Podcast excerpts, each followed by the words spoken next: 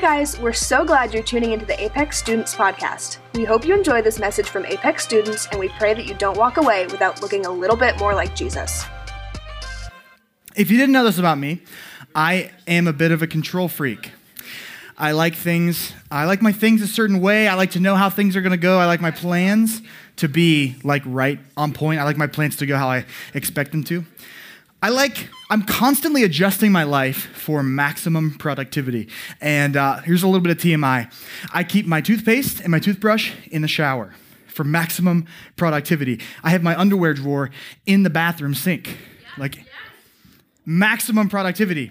Here's my favorite one of all. High quality toilet paper in my office, in my car. Derek, would you open that locker back there and show them what's in the top drawer? This is a true story. This is not a plant. High quality toilet paper, ultra strong, everywhere that I might have to use it. I did not mean for all of my examples to be so bathroom based, but th- apparently that's where like I want the most productivity in my life. Um, now this is nice. Like there are some things about this being like the most productive version of myself can be nice, but it's also like exhausting for me at times, and also exhausting for the people in my life, and especially exhausting for the woman that lives with me. So um, here's a little story. Last weekend, uh, I had a plan. It was a perfect plan. It had everything I wanted in it. I got to do everything I needed to do, and it was perfect. Um, it started by me sleeping in and then watching TikToks in bed. Amen. And then uh, I was to take a shower while Sam made me lunch, and then we were going to meet Dave for a movie. It was all perfect. Now, the problem with my plan sometimes is that I forget that there are other people in the world, and they have their own needs and desires and plans. And so um, when my plan intersected with Sam's life, that's where the problem began. Sam got up a little bit later than me. She wanted to get a shower as well. Making lunch took longer than she thought it would. And before you know it, we're late for this movie. Now, an important thing to note is that there's like twenty minutes of previews at a movie like this. So even though we were running like ten minutes late, there was a very low risk that we would miss even a second of this movie. Um, there weren't really any consequences, but I had a plan. And my plan was not happening perfectly. And for some reason, it just frustrated me so much, just out of nowhere, even though we had time to stand in line and get, you know, like our cherry Coke and popcorn, and still did not miss one second of the movie. It practically ruined my whole day. It ruined half of my day for sure. Um, I was a very cranky boy at that time because I didn't get my plan. I think we've all experienced this, a, a day that we didn't think would go as we thought, or didn't go the way we thought it would, or a, a result of some situation that didn't quite pan out how we thought, or a plan that went awry. Uh, but the thing about most of my plans is that the stakes are not very high, right? I might have missed ten seconds. I, I missed ten minutes of previews. That's really what happened. Um, that was the, the worst thing that could happen in that day. If my toothpaste is, you know, on the sink, then the bathroom gets a little wet and we're all okay. Um, But as people that, that we are committed to following Jesus, if you are and have made that decision, we are submitting to God's plan for our lives. See how I did that there? And the way that God tells us to live our lives and, and explains to us the best way to live our lives. So the consequences can be way, way bigger for when it comes to God's plan, for disrupting God's plan. When we take a path away from God, we call that sin. And we believe that our sin separates us from God. It divides us from God. And God has laid out this way for us to live, uh, to live a blessed life. And when we follow his path, that's what happens. We live a blessed life. That's his plan. When we go another route, it gets messy. We get frustrated. Things get messed up. We're in this series. It's called Content Warning. And in this series, we are talking about um, some of the, the difficult things in life, the types of things that I have to warn your parents about that we're talking about, um, the sensitive, delicate topics that you might not want to talk to adults about. We're talking about sex and romance and everything attached to that. I want you to know that um, the last week of this series will be a Q and R, a question and response time. So Malachi's going to pass around a plate here. I want everyone, whether you have a question or not, to take a piece of paper and a pen, and at any point throughout the, the message or small groups, write down a question and then give it to your small group leader at the end. They're not going to look at it, they, and then I'll get it, and I won't have a clue who gave it to me. And then we're going to address as many of these questions as we can in the last Uh, the last part of the series. Um, my clicker's not working, so if somebody could help me out with my uh, slides there. So um, we're in this series. It's called Content Warning. And uh, the snow can delay us, but it cannot derail us. So if you missed last week, two weeks ago, uh, we, we talked about romance and dating. Very, very exciting. And if you missed it, you can check it out on the Apex Students Podcast. Um, but the one thing that summed it all up, the thing that summed up our whole conversation, was don't let anything, including romance, distract you from Jesus. Tonight, we're going to get a little more personal, a little more directly addressing sexual stuff. We're going to talk about sexual integrity, sexual integrity. And we talked a little bit last week about how the stakes of the heart are very high. Proverbs four twenty-three says, God, or guard your heart above all else, for it determines the course of your life. The whole course of your life is determined by where your heart is leading you. Matters of the heart can determine everything about the direction you're going. So take this stuff seriously. And specifically, take God's plan for sexual integrity seriously. Now, I am not here to scare you about sex. You have weird slideshows in health class for that. I'm not going to do that. I'm here to tell you that God created sex. God loves sex. It's a part of his plan. God has a plan for your sexual expression. And when we don't live according to that plan, it gets messy and painful. Romans six twenty-three says, the wages of sin is death. The price for choosing a different path, a path away from God, is death. It's a simple reminder that when we choose a path outside of God's, we are, we are directing our life toward pain and death. And that's the bottom line for our conversation tonight. Uh, and this goes for sexual integrity. It goes for finances. It goes for relationships. Everything that God has a plan for, which is everything, there is always pain outside God's plan. There is always pain outside God's plan. I've thrown this turn, this term around a little bit already, so let's talk about sexual integrity. What is that? Um, I want you to have a definition before we go any further. And it might be best to define integrity first. Um, I heard lots of different definitions for integrity, but my favorite is doing the right thing even when the wrong thing is easier. Integrity is doing the right thing even when the wrong thing is easier. We can all kind of imagine that and picture what that's like. We've all experienced that and been faced with that decision. Am I going to do the right thing or the wrong thing at this moment, which is actually a little bit easier? So sexual integrity is doing that, doing the right thing even when the wrong thing is easier in your sexual expression. That's what sexual integrity is about. We're going to spend some time talking about what the right thing is in this context. But having sexual integrity is about following God's plan for sexuality, making the right choices in your sexuality, even when the wrong choices are easier, even when the heat of the moment is taking you a different direction, doing the right thing, even when the wrong thing is easier. So let's go back. We've been talking about this guy named Paul. He's writing letters to uh, the church in Corinth. And the city of Corinth has a problem. Um, they have problems with sexual integrity. They have now made a decision, this church has made a decision to follow Jesus, and they're trying to um, conform this new decision to following Jesus with their old lives, with their old lives of sexual immorality, of, you know, the opposite of integrity, with their sexual sin. They're trying to have both of these things at the same time. They want to follow Jesus and have sexual sin. And Paul's letters that he was writing to this church are answering questions and giving them insight into you can't do that. You're, you're new now. When you follow Jesus, you have to leave the things that are outside of his plan behind. And so he guides them and he helps them, helps them see how they're doing it wrong and instructs them how to do it right. And this verse is where we're going to spend, it's going to mold our whole conversation tonight. And it's in First Corinthians seven two. It says this, but because there is so much sexual immorality, each man should have his own wife and each woman should have her own husband. This is one little sentence with a lot of depth. So let's take it apart a little bit. First, he references the problem. Sexual immorality is the problem in this community and in this church. It's everywhere. Uh, immorality is just the opposite of integrity, right? So people are making the wrong choices, making their own plans for their sexual expression. And Paul knows that part of the problem is they don't necessarily know what the right way is. They don't know what God's plan for their sexual expression is. And the wrong way is easier. So that's where they're spending a lot of their time. So he gives them direction and teaches them what sexual integrity is. He gives them godly parameters. He says, you guys are messing this up. The sex thing is getting complicated for you, so here's how you fix it. He'll, we're going to talk about this probably in a couple weeks, but there's two ways you can fix it, actually. One is singleness, underrated. Number two, I'm married and it's awesome, but singleness is underrated. Um, but the second one is biblical marriage. That's what we're going to talk about tonight. Biblical marriage is the place where sexual expression is appropriate. God's plan for your sexual expression is within the confines of biblical marriage only. There's like, you know, some really direct language that he uses there, right? Each man should have his own wife, and each woman should have her own husband. This is direct. It's small. He's confining sexual expression to biblical marriage. He's given them those parameters.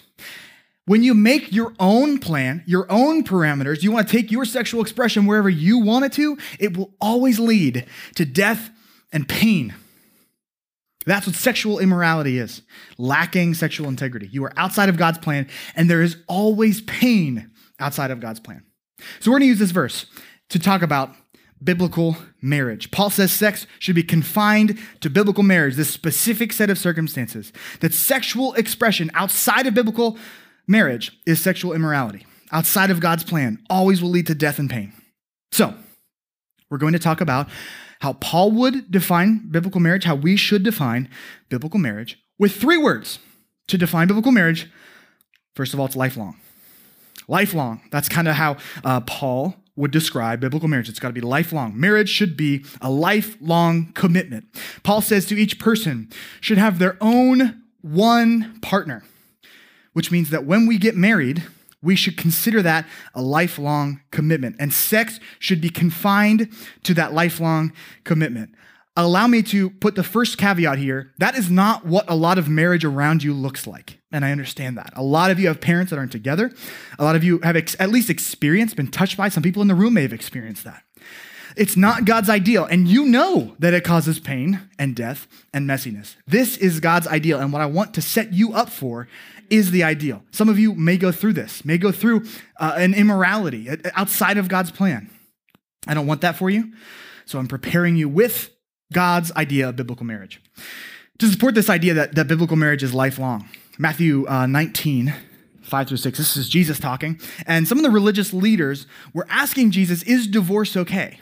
Because there were like, there was some paperwork, if you can believe it. There, like, you know, a couple thousands of years ago, they had some paperwork for how divorce would work. And the religious leaders are like, hey, we know about these certificates, but you're saying divorce isn't okay at all. But why do we have this paperwork if it's not okay?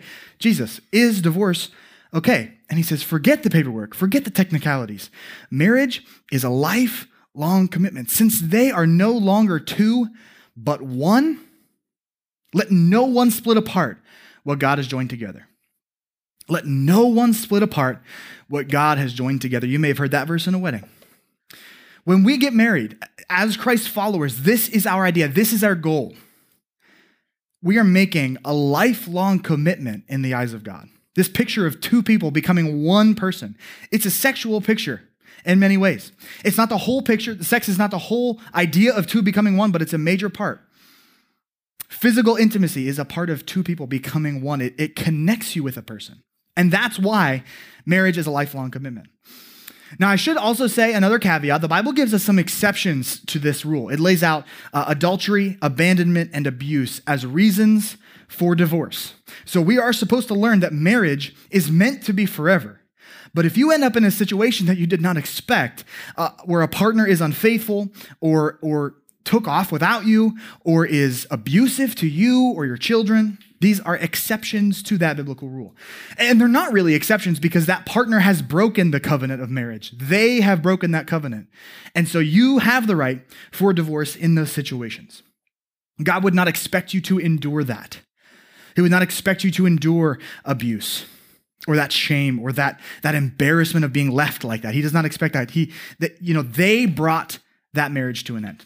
And this is an important caveat because people have been confused about this. People have been, they've stayed in abusive relationships because Christ followers aren't supposed to get divorced. So I want you to know about these exceptions, but I want you to know that they are that. They are exceptions to the rule.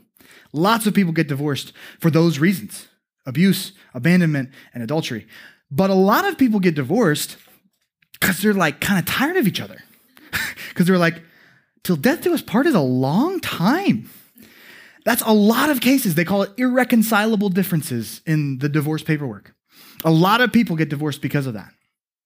You can't figure out how to stop arguing with this person because, because my partner is so selfish. That's why we're getting a divorce. Um, also, if that's your perspective, there's probably some selfishness in you, just so you know. There probably is selfishness in them as well. But you need to have boundaries. You need to know these exceptions. Uh, respect yourself. Understand those exceptions. But you also need to know how to follow Jesus, and you need to pick a partner who knows how to follow Jesus. When you're doing that, those exceptions aren't going to be on your radar. Biblical marriage is a lifelong commitment. Biblical marriage is lifelong, and it's also exclusive. It's a lifelong commitment to one person and one person only. Biblical marriage is about one man and one woman, and it's hard to get more clear than that. Um, no one else is welcome in the marriage bed, in that sexual expression. Uh, an open marriage is not a biblical marriage. I barely believed that that was a thing, open marriage, until I became an adult and started having some adult friends, and I was like, okay, that's a real thing that couples agree on. An open marriage is not an adult marriage. Uh, biblical, or, uh, it's not a biblical marriage. Biblical marriage is exclusive. Um, not only when the partner agrees to an open marriage, but you know that's you know certainly not a biblical marriage. But when your partner doesn't agree to to your other relationship, that's called adultery. All over Scripture as well, and that goes all the way back to the Ten Commandments. Um, One really cool thing, a cultural idea here, that Paul's, Paul's given these parameters for biblical marriage. Um, and at the Roman culture at the time that he was, you know, writing these letters, this was not the standard. This was half the standard because wives were held to this standard. For women, marriage was exclusive. Um, you were not allowed to cheat on your husband. However, for men, that wasn't the expectation. You were almost expected, you know, it was certainly acceptable, allowed for you to cheat. But women were held to a different standard at the time. So Paul uh, goes on to put this expectation on men and women. This is exclusive for everyone in a biblical marriage. It was countercultural, and he was making a hard distinction between Roman culture and Jesus follower culture. So if sexual expression is supposed to be exclusive to marriage, that would include before marriage, which is where many of you are in your journey in this room. Uh, if you intend to get married someday, you might be thinking about dating. You might be thinking about physical intimacy with your partner. You talked, uh, we talked about some of this last week, right? Where we, we didn't go deep on it, but uh, in the people of God, sexual integrity includes not having sex before marriage. This is consistent all throughout Scripture, um, Old Testament and New Testament. Here's a couple examples for you. Sex before marriage is implied as sexual immorality through some of these Scriptures, because Paul teaches us that sex outside of marriage includes before marriage, because you're not in that covenant yet. We'll get to um, when we get to when we get into. These topics. Uh, yeah, this is uh, sweaty up here today. So the vibe's off in here today. Um, when we talk about these like sensitive, delicate topics, I choose my words very, very carefully. Um, and I say sexual expression, and you'll be like, that's kind of a weird thing to say. But I say that because I don't just mean sex. Um, I trust that you know what I'm talking about. Um, this means any kind of sexual expression is made for marriage. Anything close to sex. I don't think that how far is too far is the right question. If you've written that down, I don't fault you at all. But how far is too far is not a good question to be asking. I wouldn't ask that of my marriage. How far is too far to wander away from my marriage, sexually speaking, right? That's not the right question. We, we say, you know, I can tell you that having sexual integrity means saving the whole experience of sex for the marriage bed, for biblical marriage, because it's exclusive. And finally, this one's a doozy. Biblical marriage is heterosexual. Um, we are probably going to talk about this more throughout the series because it's complicated. It's complicated in today. It's complicated in our culture because there's lots of voices around you. Uh, so bear with me. But the Bible seems to talk about this a whole lot. It's addressed back in the Old Testament. We see this um, where sexual expression is not for, it is for heterosexual relationships in, in the context of marriage. Paul talks about it directly in First Corinthians six as well, um, very directly. And in this verse that we're talking about tonight, he implies it again, right? That heterosexuality is expected in a biblical marriage. Every man should have one woman. Every woman should have one man. if they choose marriage, they are choosing a lifelong, exclusive, heterosexual relationship. People today are talking a lot about this third word. All the movies you watch, T V shows, YouTube channels, and TikToks, everybody wants to make their position very, very clear. And most of the time, when you see those things, they are supportive and accepting of people in the gay community and homosexuality as good. Those voices are so many and so loud that you really need to know what the Bible says about this. And what I'm not telling you to do is to argue with every person or argue on every comment section that you come across. You need to know what the Bible says, first and foremost for you. That there are a, this is the appropriate setting for sexual expression is in a lifelong, exclusive, heterosexual marriage. There are settings where you can engage in this conversation. We're doing it right now, right? There are times where truth needs to be sp- truth always needs to be spoken, but there are times where we need to engage in this conversation because the Christian, Jesus follower culture is very different than the rest of culture. And there are times where we need to have this conversation. There are also times where we don't. There are times where we need to show people love because especially on this issue, people have been burned.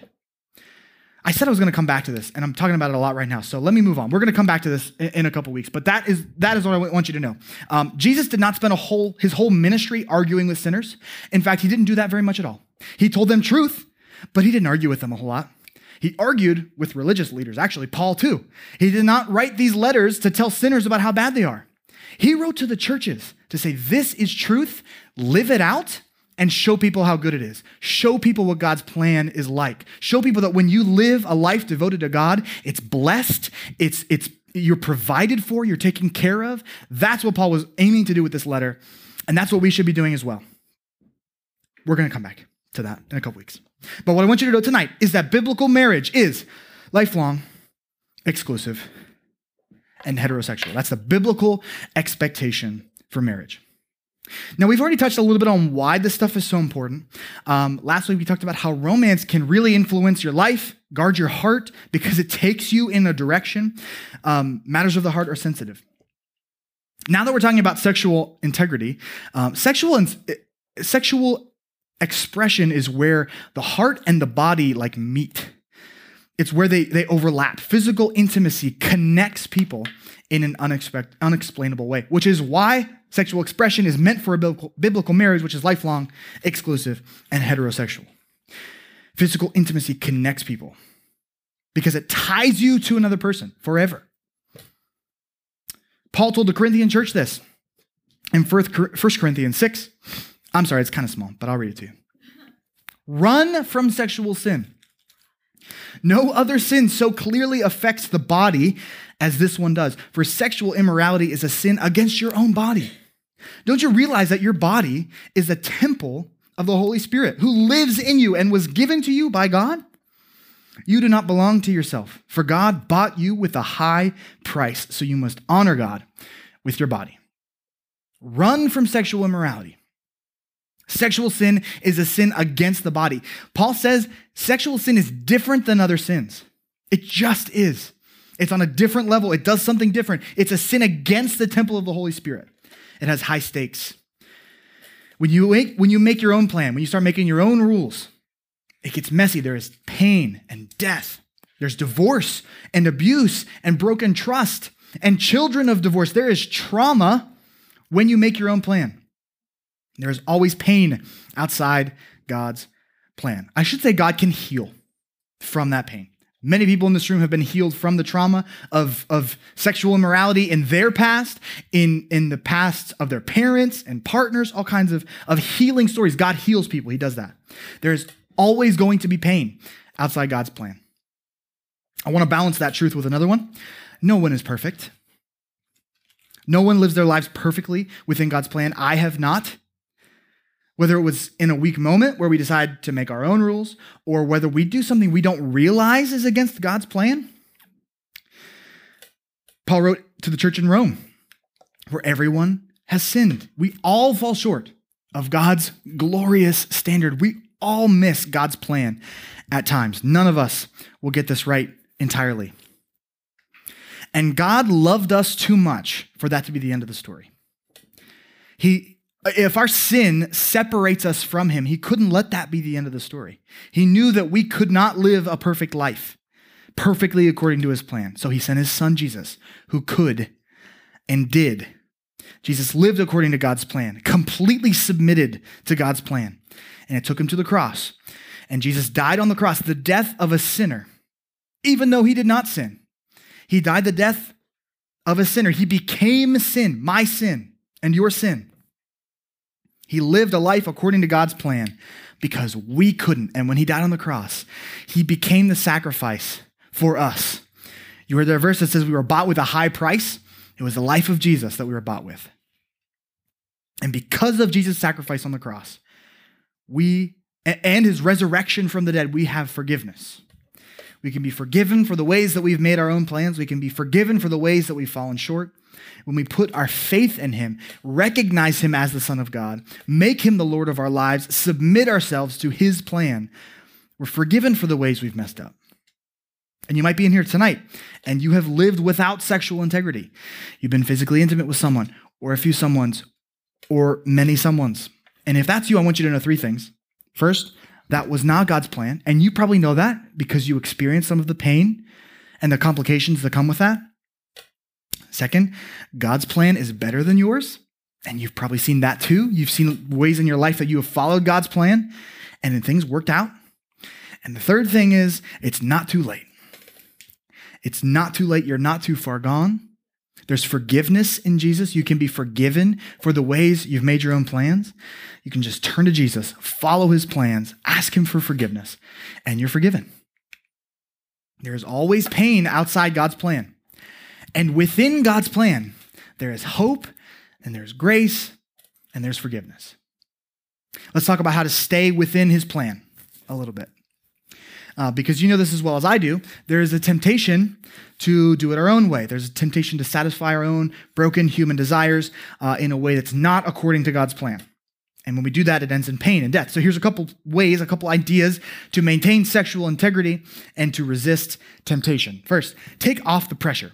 Um, Apex staff was talking about this, and these are words from Andrew, actually, that, that I thought were so true and so good that they just put it in a way that I had not really considered it. Take off the pressure of dating, of sexual expression. It does not need to be this whole thing. Last week, we talked about this with dating.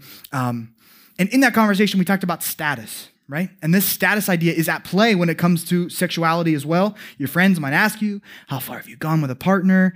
Um, are you still a virgin? You might feel pressure from a partner um, to do something you're not comfortable with because of your commitment to sexual integrity. And I don't really know how else to say this, but ch- to chill out. Like, be cool. Like, life is long and you have time to pick the right partner if you choose to. You have time to engage in a God-honoring relationship where the boundaries are, are of a biblical marriage. You can express yourself sexually when you get there. Do not awaken the heart before it's time. We talked about that last week too. Until then, cool it. Chill out. Now, I'm very aware that hormones speak louder than words, and uh, chilling out can work in a clear mind when I'm thinking, you're right, I am putting too much pressure on myself. Um, but we don't always have a clear mind about this stuff. Um, so to help with that side of the coin, date different. Differently, I guess. Uh, but date different sounds a little nicer. Date different. If you're trying to explore romance with someone, um, you've made, you've done some things that we talked about last week, right? You've made sure, two weeks ago, you've made sure that they're good enough for you because you rock, you got it going on. You made sure that they're a Jesus follower. They're running af- as fast after Jesus as you are. They've met your list of must-haves. They've met your list of deal breakers where they didn't have them. And if you get that far, date in a way that will set you up for success in sexual integrity. That means manage your expectations. So that means talk about it. Talk about sex before you get to an intimate moment. Talk with your partner about their expectations, about their goals and priorities. They should be a Jesus follower at this point, so they should be pretty similar. Work that out before you get to a dark room where no one's around. Dating groups, have a double date. Date with, go out with friends. Invite your partner to your family game night. I know that doesn't sound great. And that does sound weird. And I acknowledge that. Uh, your friends might think you're weird for it, but you have to have, but if you have different goals and priorities than everyone else, you have to date differently than everyone else, right? If you want a different outcome than everyone else has, which is uh, pain, death, messiness outside of God's plan, you have to do something different, which might mean you have to adjust your environment. Keep in mind how your environment, how how the way you have, the way you engage in relationships, the where you are, the things around you, how all of that impacts you. If you're tempted to uh, sexual expression with a partner, don't be alone. Don't turn off the lights. Don't go upstairs or downstairs, wherever like parents aren't. Don't go out of earshot of other people. Make sure your environment has set you up for success. Uh, for some of you, your parents are going to make sure that this happens. Your families are committed to this. Your dad would never dream of letting you bring a boy into your bedroom. Your parents would never let you bring a girl to the downstairs den. And that's very helpful, but that's not the case for everybody here. Some of you, some of your parents don't mind that much. So you have to do it yourself. Whose priorities are they? Whose goals are they? If they're yours, you might have to set those standards. Make sure your environment helps you do what you want. Now, this goes for your phone and your internet use. It goes for how you interact with your partner. It goes for how you interact with people who aren't your partner, if you have a partner, or they're someone else's partner. Protect your sexual integrity. Protect other people's sexual integrity as best as you can. Paul said to run from sexual temptation. Flee from sexual sin. That's adjusting your environment. When you can, adjust your environment. And last, but genuinely not least, pray about this. Ask God to help you with your, seg- your sexual integrity goals. Ask him to guide you and speak to you. Ask him to give you strength when you're in tough situations. Ask him to give you wisdom to stay out of tough situations. I believe that he answers prayer. Often not the way I expect or wanted him to, but he doesn't leave us alone to fend for ourselves. He's there for us to count on. Pray about this stuff. And the most important prayer, we're going to come back here, is the one where you tell him, I want to follow your plan. And then you ask for forgiveness and you make a commitment to following his plan instead of your own plan. His plan is better because there is always pain outside God's plan. Let's pray. Jesus, thank you so much for your wisdom and your guidance. Thank you for the ways that you have prepared us to encounter the world in every area of our lives. And tonight we thank you for your wisdom on sexual integrity. We thank you for the guidelines of biblical marriage and how we know how to do this because of the ways you've instructed us. God, I ask that you would give us strength in tough situations, wisdom to stay out of them, and that you would help each and every one of us develop that sexual integrity for a lifetime. This will be a lifelong struggle, a lifelong maintenance, a tension to be managed. This is not a problem that'll go away. This is a tension to be managed forever. So God, I ask that you be with us as we do that. Help us to, to fall into your plan because we believe your plan is the right plan, is the best plan. And outside of your plan is pain. The wages of sin is death, so help us to stay firmly rooted inside your plan for everything, including sexual integrity. We love you. We dedicate all of this to you, and our conversations tonight, it's all dedicated to you. It's about you. It's for you. In your name we pray. Everybody said, amen, amen. Thanks for listening to this Apex Student Podcast. You can listen to more Apex teachings by subscribing on iTunes or wherever you get your podcasts. We pray that this message has impacted your life and that you don't walk away without looking a little bit more like Jesus.